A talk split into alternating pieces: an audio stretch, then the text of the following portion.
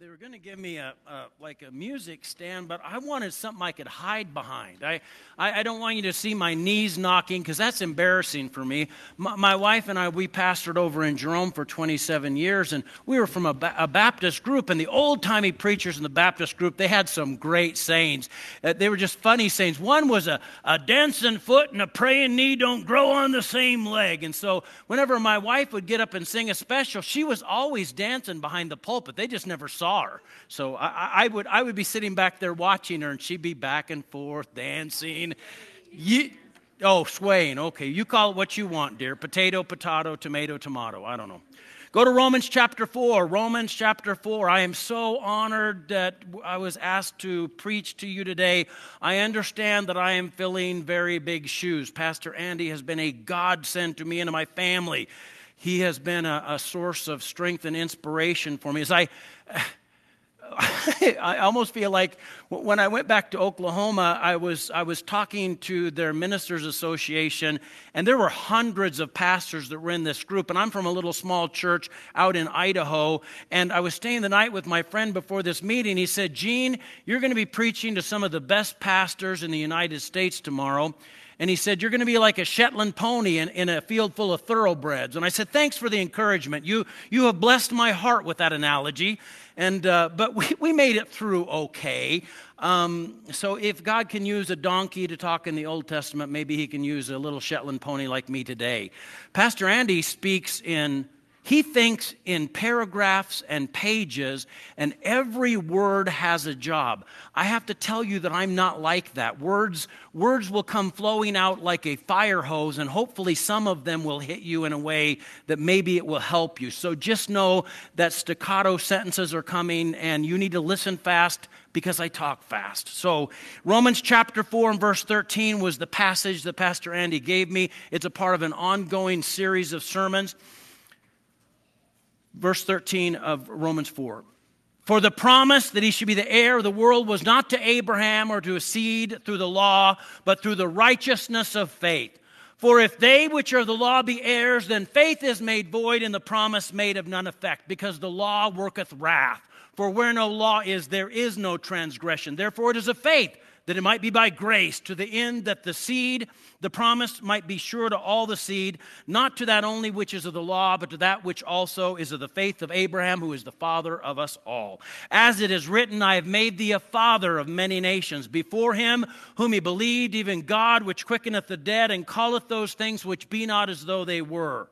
Who against hope believed in hope that he might become the father of many nations, according to that which was spoken, so shall thy seed be. And being not weak in faith, he considered not his own body now dead, being about an hundred years old, neither yet the deadness of Sarah's womb. He staggered not at the promise of God but was uh, through unbelief, but was strong in faith, giving glory to God, being fully persuaded that what he had promised he was able also to perform. Therefore, it was imputed to him for righteousness. Now, it was not written for his sake alone that it was imputed to him, but for us also, to whom it shall be imputed, if we believe on him that raised up Jesus our Lord from the dead, who was delivered for our offenses and was raised again for our justification back about in 1927 28, the Navy was working on developing a fleet of submarines, and these were the early submarines.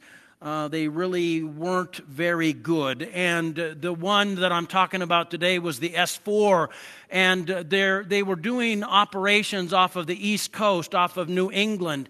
And while they were out there, a Coast Guard ship that was used in uh, trying to cut down rum running during the days of Prohibition accidentally rammed the S 4 submarine. And unfortunately, it was one of those things like the Titanic, but it, it, was, it was hit so deeply that it went immediately down. By the time the Coast Guard ship got the, the lifeboats off of the side down into the water, there was nothing on the surface but oil and bubbles from the, the broken up submarine coming up. They tried to mount a rescue mission. It would ultimately fail. They tried as hard as they could, but the New England weather was horrible. It was in the dead of winter. And this was before the self contained underwater breathing apparatus that Jacques Cousteau invented and used. This is when they had to have uh, you know, a hose to the surface for any divers that went down. And it was so deep that it was dangerous for the divers to be there. And, and the storm was so bad they couldn't get equipment down. And, and one of the divers that was down, he was trying to figure something out. I mean, they wanted to save these men, and they, they got, he had his helmet up against the metal of the submarine, and he heard a tapping. And, and in Morse code, somebody inside was tapping out a message. And the message was, Is there any hope? Isn't that the message of the world today? Is there any hope? I mean, Chuck Swindoll, he has this statement, and I, I like it quite a lot. You can live for weeks without food. You can live for days without water. You can live for minutes without air. You cannot live a second without hope. The cry of the human heart is hope. You came here this morning because you need an infusion of hope. I think it's the universal human need. And so we're going to dig into that today. But before we do, we're going to do what Pastor Andy does. Pastor Andy does something exceptionally well that we need to follow this pattern. Number one is he teaches you a principle that you need to know if you're going to study the Bible. If you're going to study the Bible, you need to remember this phrase context is king. If you're going to study a passage, always read what came before it and what came after it. Always ask yourself the who, what, when, where, why questions so that when you dig into that passage, you're not making it say something that it doesn't really say. Pastor Andy does that exceptionally well as he walks with you through the passage. And here's, here's two things that flow out of that context as king that he does for you. Have you noticed when he preaches the sermon, he walks with you through exactly what the scripture says? He hits these verses and he t- tells you what it means, what his context is, and he's answering this one question What does the Bible say?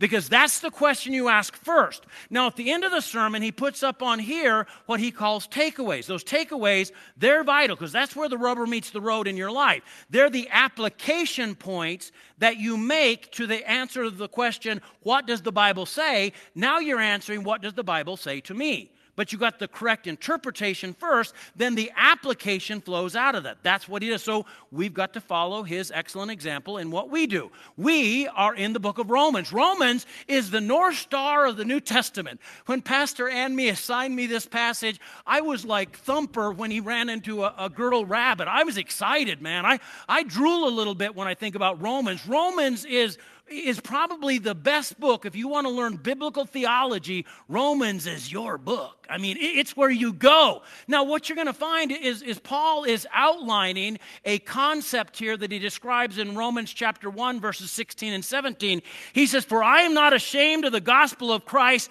for it is the power of God unto salvation to everyone that believeth, to the Jew first and also to the Gentile. For therein is the righteousness of God revealed from faith to faith. As it is written, the just shall live by faith.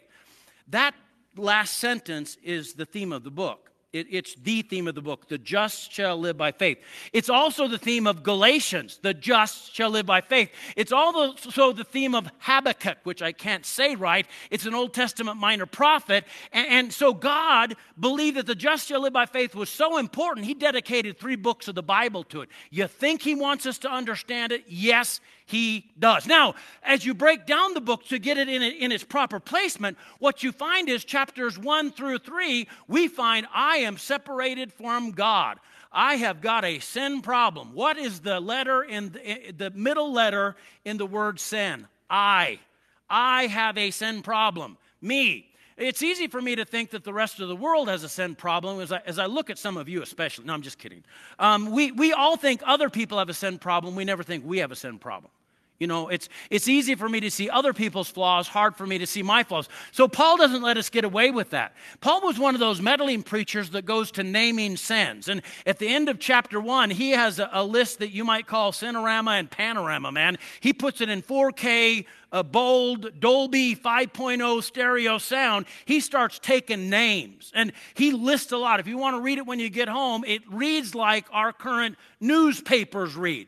And then in chapter 2, he knew that somebody was going to excuse themselves, and so he says, Thou art inexcusable, O man, because you expect other people to do right, but you don't do right. And then he talks to the Jewish community because they believe that because they had the Moses, Moses and the law, that somehow they had it a lot better than the Gentiles. And he says, No, you've got a greater level of culpability than the Gentiles have, but you're a mess. So, so this passage is maybe summed up in, in, in Romans 3:10. There is none righteous, no, not one. So that's where we start from. Then in three, uh, he goes on to say there in the passage that our mouth mouths are an open sepulchre, our feet are swift to shed blood. He's saying we're a mess. And then in, in Romans 3:23, in case anybody thinks they're going to slip out under the under the radar, he says, "For all have sinned and come short of the glory of God." Nobody gets out of it. It's all it's us. So we have a sin problem. Then chapters 4 and 5, he goes to the concept of being uh, uh, of you are justified by faith alone in Christ alone. Justified means just as if I'd never sinned.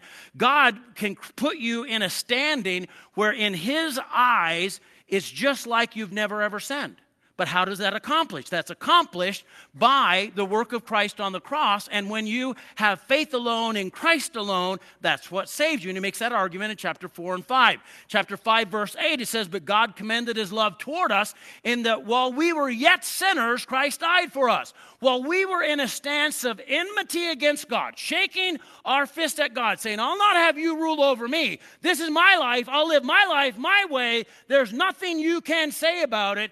God's stance to us was open arms. He commended his love towards us. And while we were yet sinners and at enmity with God, he said, I love you. Come here. I'm a hugger. I, I you know, I'm, I don't, uh, I'm sorry. I am.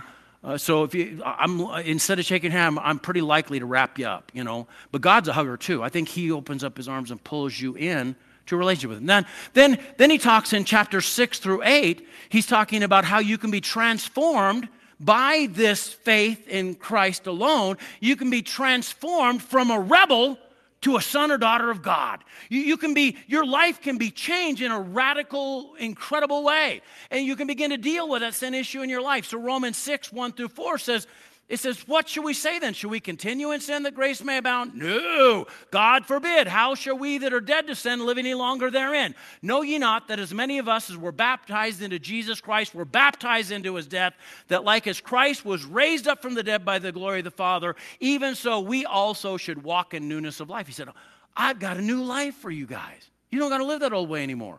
That, that old stuff's dead. Old things are passed away. All things are become new, Paul says in Corinthians. Man, that's good. And then, then in chapter seven, though, he's a realist. He hits chapter seven hits that point. Have you ever had the, that, that time in your life when you say, Man, the things I want to do, I don't do, the things that I should do, I don't do, the things that I do, I probably shouldn't do? You probably hit that. Chapter seven talks about that. That's real practical stuff. But then in chapter eight, he teaches you how the law of the Spirit can raise you above even that old pull of sin. So he says that there is now, therefore, no condemnation to them which are in Christ Jesus, who walk not after the flesh, but after the Spirit. So the Holy Spirit of God is like the aerodynamic wings of an airplane that can cause you to lift up above the gravitational pull of sin in your life, and you can move into victory as a blood bought, born again, spirit filled, dynamic son or daughter of God, and you no longer have to be defined by the old sin nature that used to rule you because now the Holy Spirit rules you. Isn't that a lot better? Somebody say amen, man. Okay, good, good. You, you don't have to. I, I come from a sort of a denomination where preaching is a little bit more of a dialogue than a monologue. So if you have to say something, it's okay. You won't scare me or nothing. I'm not like the guy, Pastor Andy. Remember, remember the story Pastor Andy told about the taxi driver that used to be a mortician and the guy taps him on the back and he wrecks? You won't scare me that way. Uh, and if you need to know the joke, I'll tell you later. Um, so, quick, quick, back, back. Um, then in chapters 12 or excuse me, uh, uh, uh, 9 through 11, he, he wants, God wants the Jewish community that had been broken off through unbelief to be grafted back into the, the olive branch of faith. And, and so, the, so it was God's hope that Israel would be saved, Paul's hope Israel would be saved. Then in chapters 12 through, um, through 16, he talks about the practical aspect of it. If you, if you break down Paul's letters, what you'll find is he always deals with doctrine first, and then he hits the practical stuff. So he says, um, Oh, my thing. I got I got to go to Romans 12. I, I got stuck there. Romans 12. Oh, I beseech you, therefore, brethren, by the mercies of God, that you present your bodies a living sacrifice, holy and acceptable unto God, which is your reasonable service. And be not conformed to this world, but be transformed by the renewing of your mind, that you may prove what is that good and acceptable and perfect will of God. And then he talks about the spiritual giftings. And he lists a whole bunch of the spiritual gifts that we have to be able to accomplish ministry together. And everybody needs everybody. And then he's going to talk in 13 about the honoring the governmental authorities that are over you understanding that those that bear the sword bear it as a ministry. In chapter 14, he's going to talk about the weaker brother and the stronger brother, not doing stuff to intentionally offend others within the church. 15, he focuses back again on Jesus. Chapter 16, he's saying his goodbyes, uh, hug Aunt Martha for me, that kind of a thing. Well, it's not really Aunt Martha. I don't know who's in there, but the, you read it, you'll find a list of names. He says, say hi to them. You know, I, I like them. They're really good. So check that out when you get a chance. That's the context of the book. Now, for chapter 4, where we're at, we're going to go through in just a minute. Paul has just let them know, he said, Abraham was justified before God hundreds of years before the law came. So you're not saved by law keeping. You're not saved just because you follow the regulations. And then he's going to say, Paul, Abraham was justified before he was circumcised. He's saying that religious ritual is not what makes you right with God. So he says regulation doesn't make you right with God, ritual doesn't make you right with God, only relationship with Jesus makes you right with God. Only faith in his work on the cross is not any work that you can do. So let's, let, us let us make our way through this, uh, through this concept here. Everybody has a pain point in their life.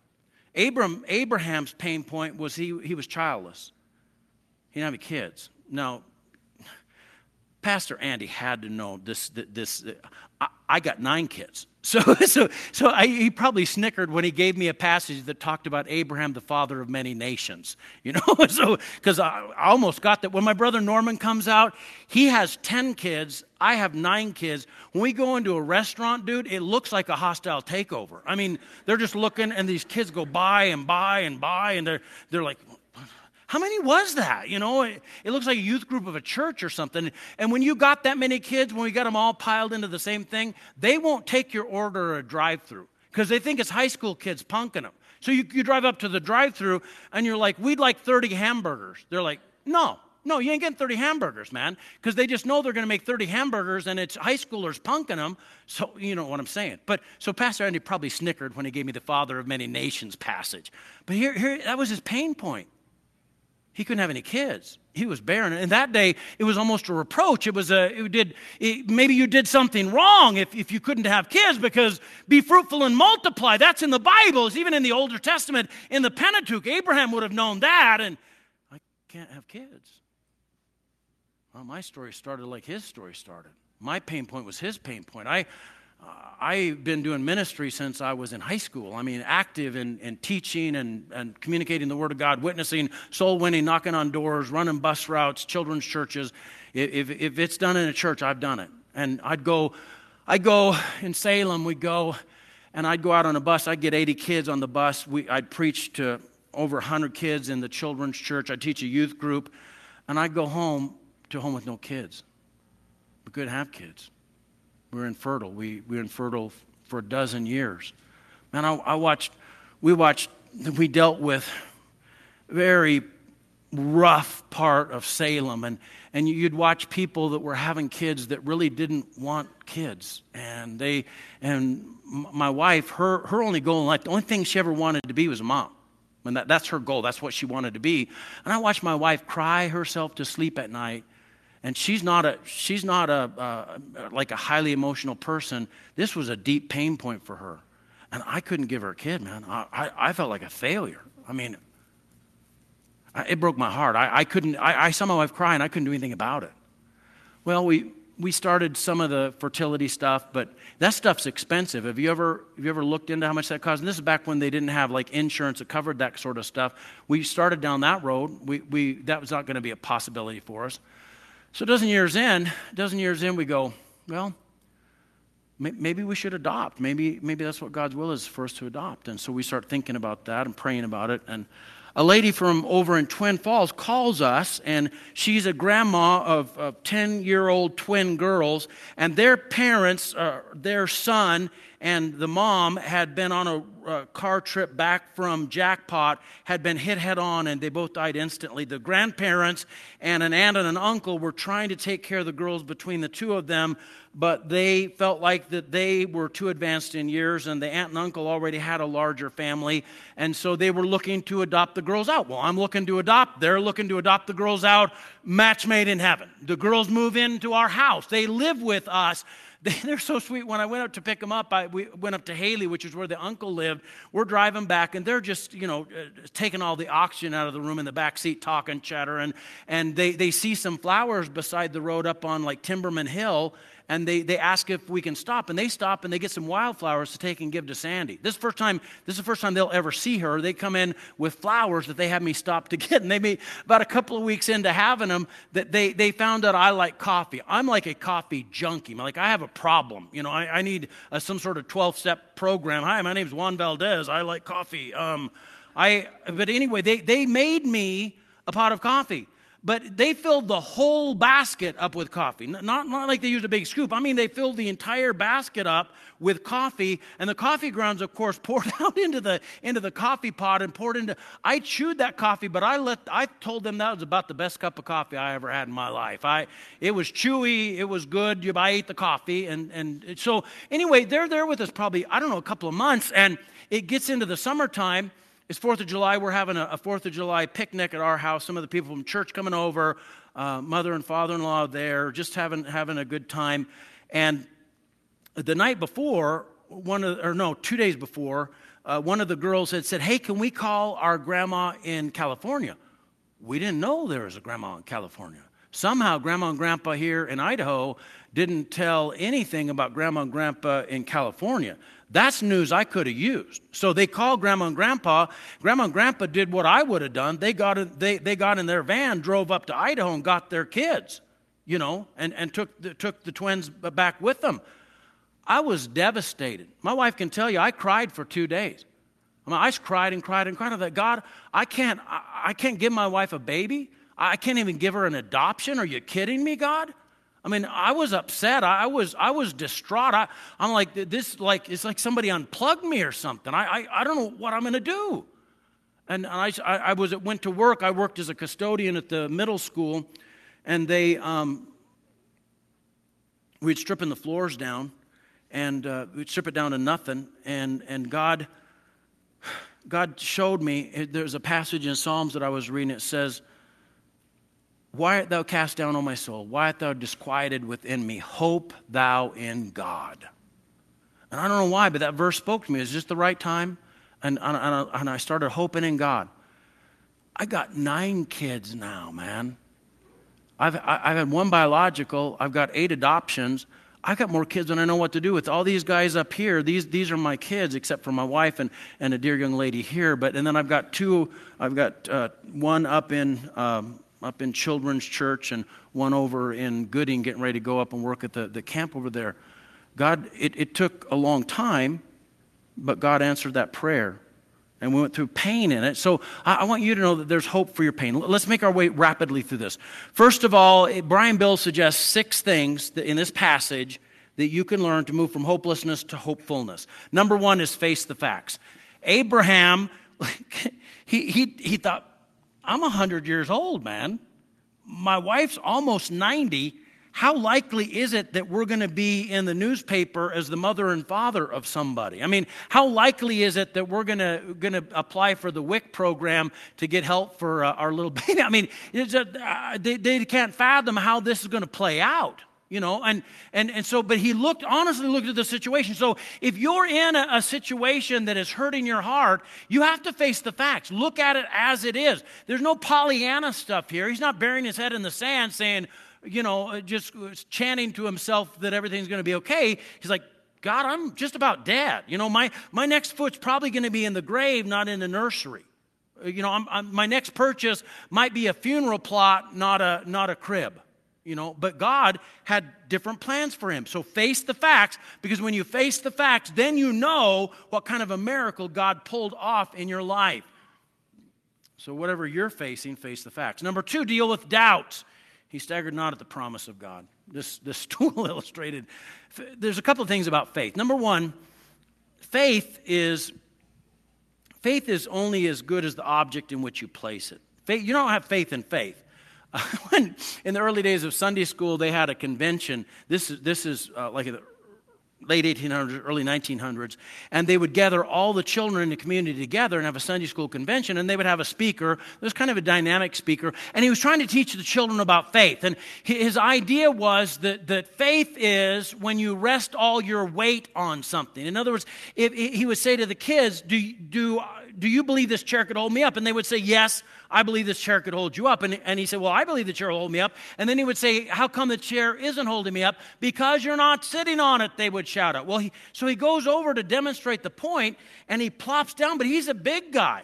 You know, and he plops down and the chair just busts under him. And, and his feet are kind of waving up in the air. Of course, the kids are just busting up laughing. This is the funniest thing they've ever seen. And he gets up off the floor and he says, he says, I started to teach you one thing about faith, but I accidentally taught you another thing about faith. The importance of faith is it's only as good as the object in which you place it. And so our faith is not in faith in self, our faith is in God. So we need to face the facts, we need to deal with our doubts, and that means that we have to focus on what God can do, not on what, what we can do in the book of Nehemiah, they faced a similar thing. God had called Nehemiah to come and rebuild the wall, and they had been in the process of it, and the workers got tired. It says, And Judah said, And the strength of the bearers of the burden is decayed, and there is much rubbish, so that we are not able to build the wall. Now, the, rub- the rubble was there in Nehemiah chapter 1.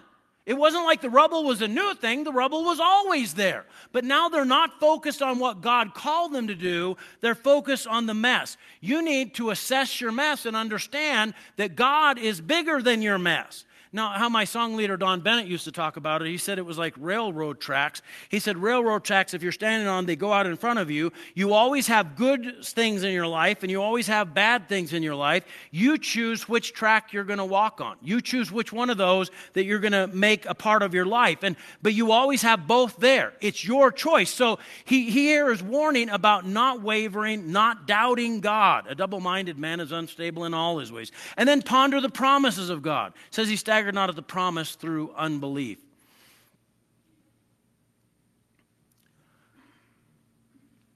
The Bible's full of promises. You know why most Christians don't have any idea what they are? Because they don't read the Bible. I'm just telling you, I've pastored for a long time. I've taught a long time. And the gravest concern I have is a famine of the Word of God in the hearts and minds of His children.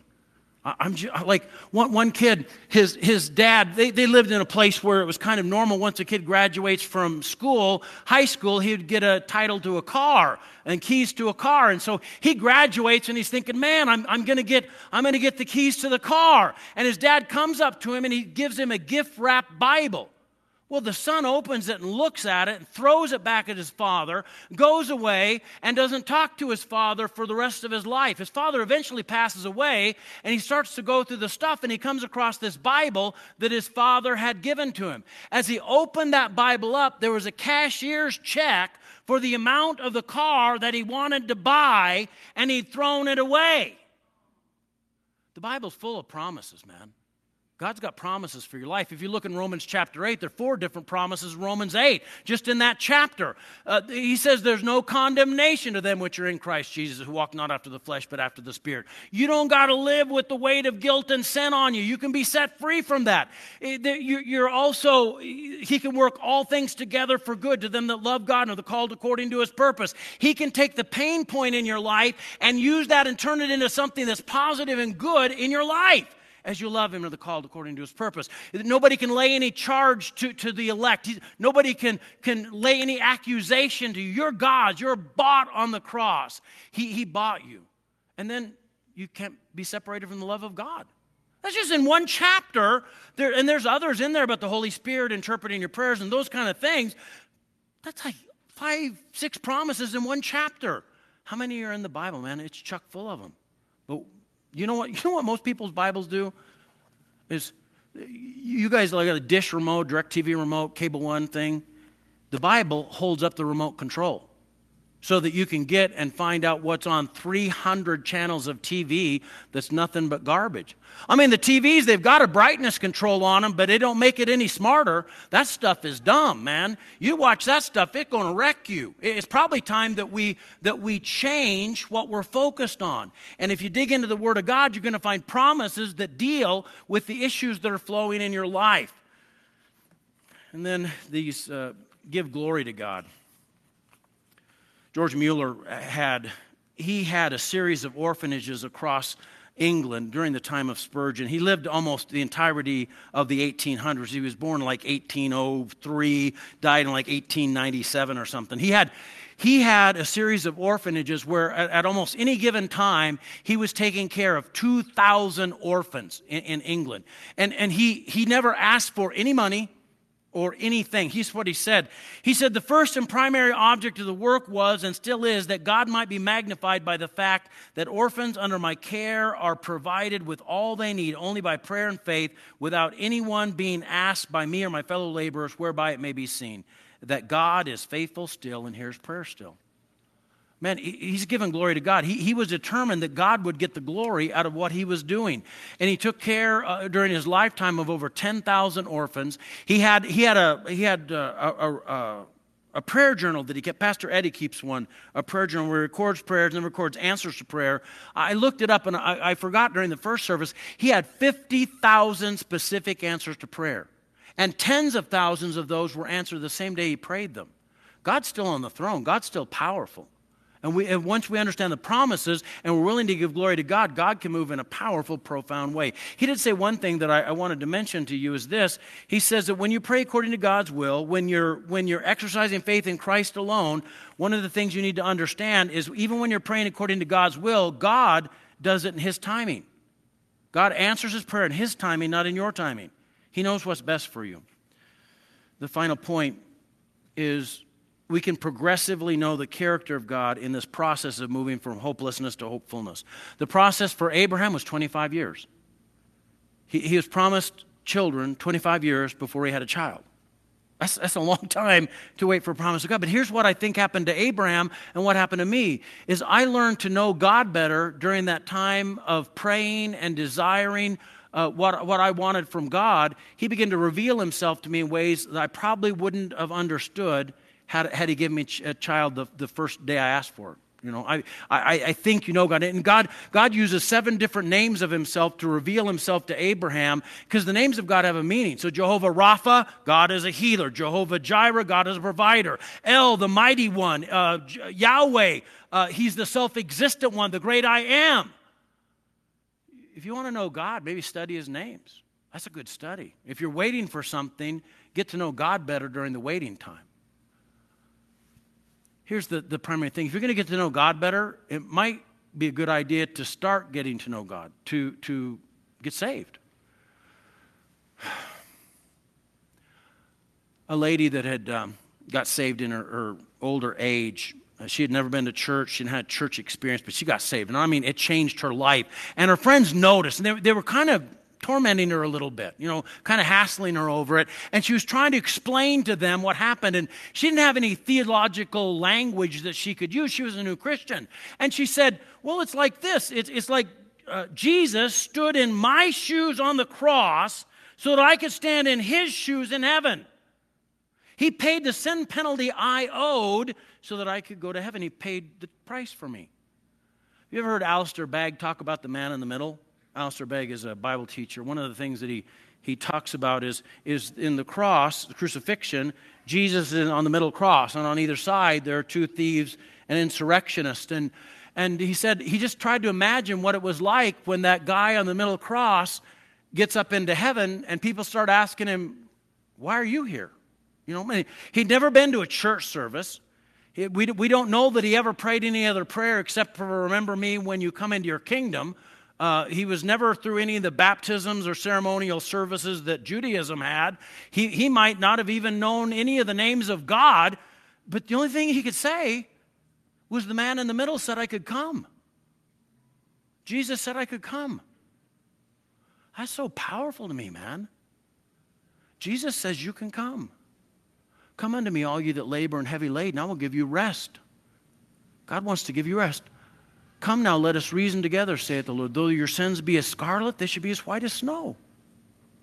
I, am going to change everything. If you'd stand, and heads bowed and eyes closed. Would you, if heads bowed and eyes closed, if you, if you've never ever trusted Jesus Christ as your Lord and Savior, but you'd like to, I'd like this altar's open to you. It's a place where you can come and, and Jesus can meet you here. You, you can start a new faith walk here.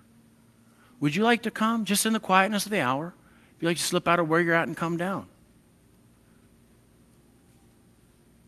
Is there anybody? Is, uh, you don't want to make a speech. I'm just going to, I'll pray with you. Anybody?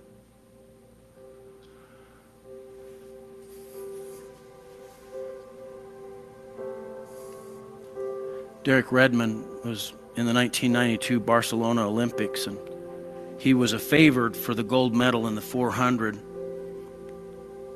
And he was he was doing record time in this race, and his hamstring blew out. He heard it snap.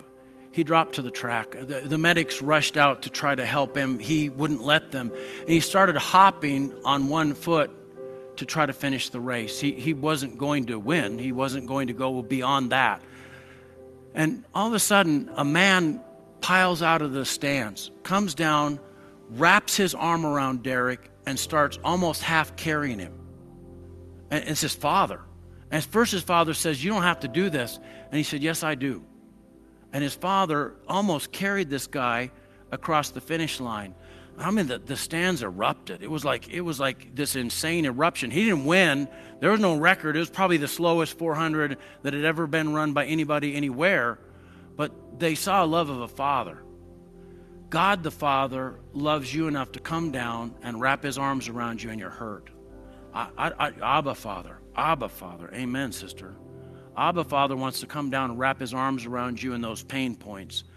So if you want me to pray for you about a pain point in your life, a hurt in your heart, if you just hold up your hand, I'm not going to embarrass you. I'm just going to pray for you right now. If you'd like, you have a pain point in your life, I see those hands with any others, just slip your hand up. I'm going to, I'm going to pray for you. Anybody else? Okay, slip your hands up.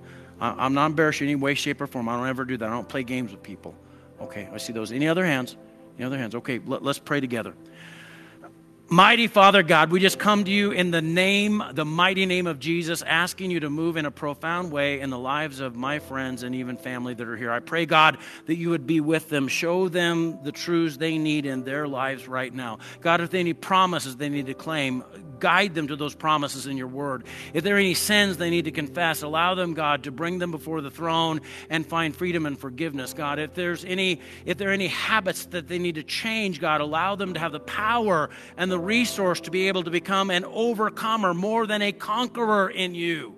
God, allow them to mount up with wings and soar. God, allow them, Father, to come to know you in a profound way, even as you deal with this hurt that's in their heart. Let them know you love them and care for them. We ask this in the name of your Son, Jesus. Amen.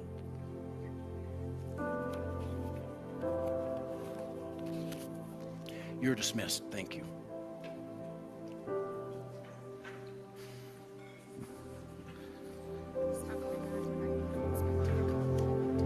Yeah, play, yeah,